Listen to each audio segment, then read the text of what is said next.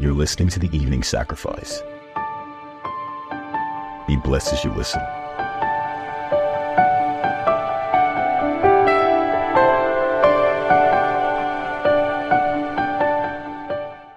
Hallelujah. Praise the Lord. Lord, we thank you for this evening again.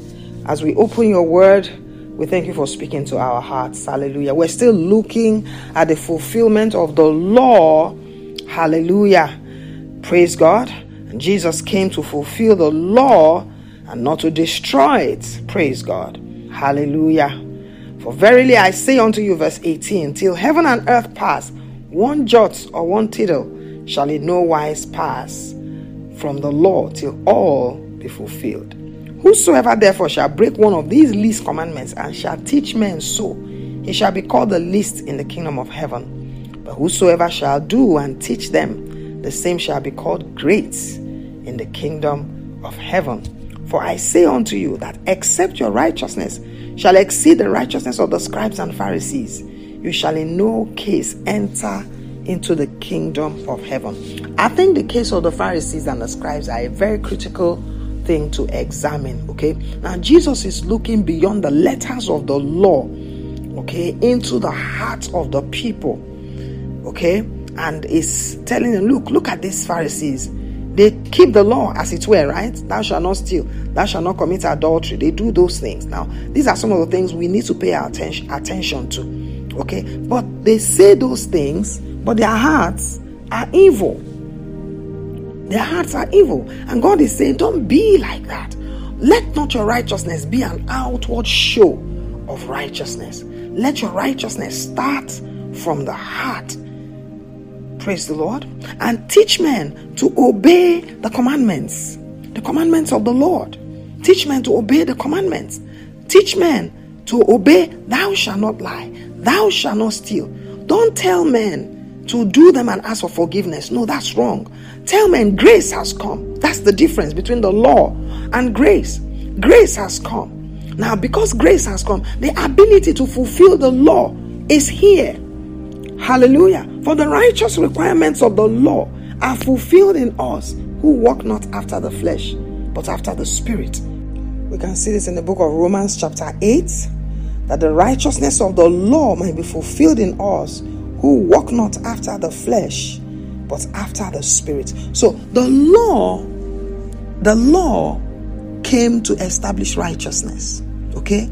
And what the law was meant to have done in the lives of those who received it was to produce righteousness. So there was a righteous demand, a righteous requirement from the law, which men failed to do, which men failed to obey.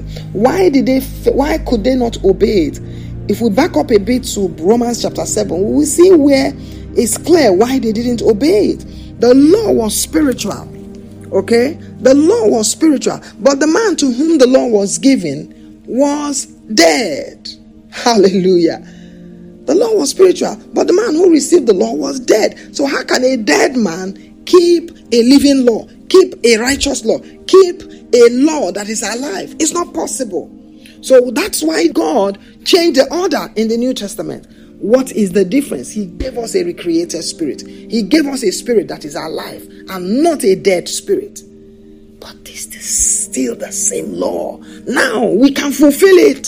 Now you can fulfill all the 10 commandments. Now you can fulfill all the laws of God.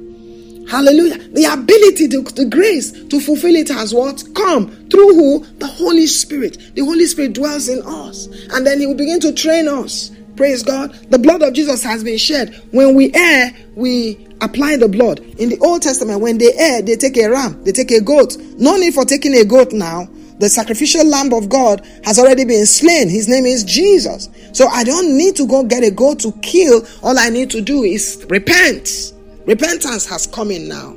I repent of my sins with my whole heart, and then I ask the Lord to forgive me. I apply the blood, or He will apply the blood. And as the blood is constantly being applied, not just because I am sinning and repenting. No. But because I am hearing the hearing of faith. I am hearing righteousness. That each time we hear righteousness, each time we hear Christ, the blood of Jesus is sprinkled upon us. Life is sprinkled upon us. Light is shone upon our hearts. Now, what does light do? Light takes away darkness. The blood washes away our sins. So the tendencies, the ability to do wrong will be taken away as we fellowship with the Lord, fellowship with His Spirit, and fellowship with the blood of Jesus. So that what will happen? The righteous requirement of the law will be fulfilled in us who walk not after the flesh, but after the Spirit. Hallelujah. God has taken the punishment of our sins and of all our errors, and He has placed it on Jesus. So Jesus has paid for our sins. Now, the Bible says, should we continue in sin that grace may abound? No, that's not what grace came to do. Grace came to forgive us. Grace came to give us a new life. Grace also came to give us the ability of God, the life of God. That life of God is an incorruptible, sinless life of God. Through grace, we will get there. Our sins will be purged. Our consciences, the tendencies to do wrong, will be removed from us, and then we'll be able to fulfill the law without the ordinances, without killing a goat, without washings, without going to Jerusalem, without observing a day, because every day now is a day of the Lord, because the day of Shabbat is Jesus Christ Himself. He has come. It's the day of rest. Rest is found in Jesus. Hallelujah. I pray this is not complicated in any way. Hallelujah. All right, let's continue. Praise God.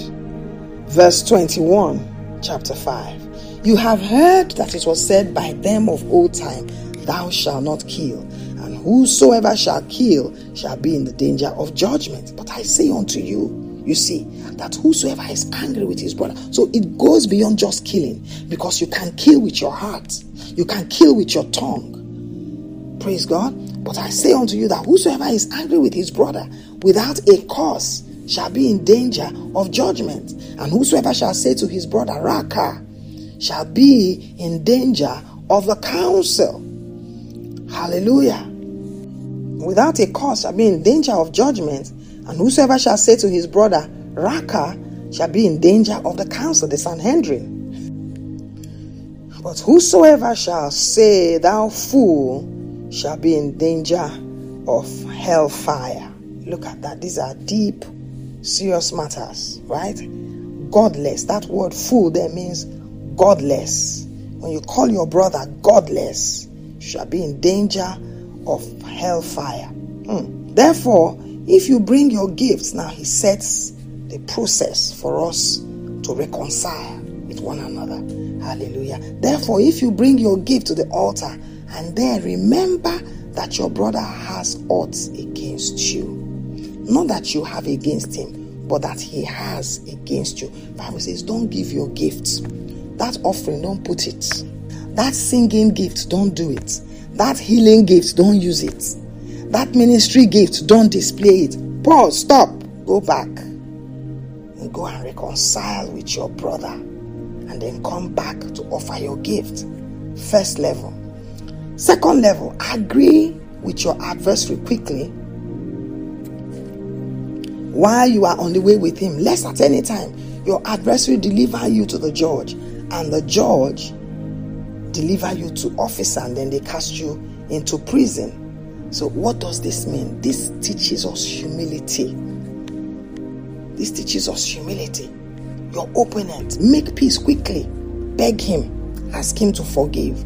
Ask him to. Don't be annoyed. Ejo, if I've done anything against you, please, I'm sorry. Forgive me. Hallelujah. These are just teaching us the ways of peace. How to live peaceably with one another. How to live peaceably with one another. Now, making peace amongst us. Ensuring there's peace in the home. Peace in your workplace. Peace in your environment. Peace in your ministry. Some people like to knock heads together. It's evil. Don't do it. Don't knock heads together. Don't sell your brother or your sister for a position. Don't do it. It's evil. Praise God. To be promoted. Don't talk down on someone else, so that you will be lifted, so that you will be exalted in the eyes of people. Don't do it. It's wrong. Praise the Lord. Make peace with one another. Live without strife. Live without evil speaking. And the peace of God will rule our hearts and secure us in safety. God wants us to be safe. God doesn't want the enemy to be attacking his children. Hallelujah. God bless you. The message you just heard was from The Evening Sacrifice by Chinyere Isibor from Kavadulu Ministries. For other ministrations like Open Book, Preparing His Bride, and more, visit kavadulu.org. God bless you.